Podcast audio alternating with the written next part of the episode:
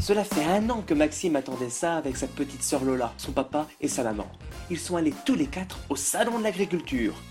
Quelle joie pour la petite famille de retrouver vaches, cochons, poulets, chevaux, moutons et de caresser ces gentils animaux, de leur faire des papouilles et même des selfies.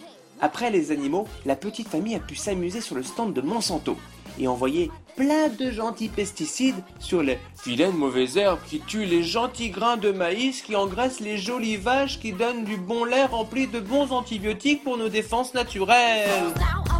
Vient à présent le hall des régions où la petite famille a pu déguster d'excellentes côtelettes d'agneau entourées de ruminants bêlant à plein poumon.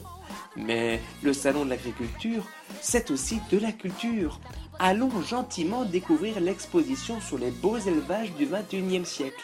Rendez-vous compte, une trentaine de fermes sont en train de se transformer en véritable usine à jambon, à lait, à nuggets ou à légumes. C'est super On va être aussi fort que les Américains après l'expo, le matériel.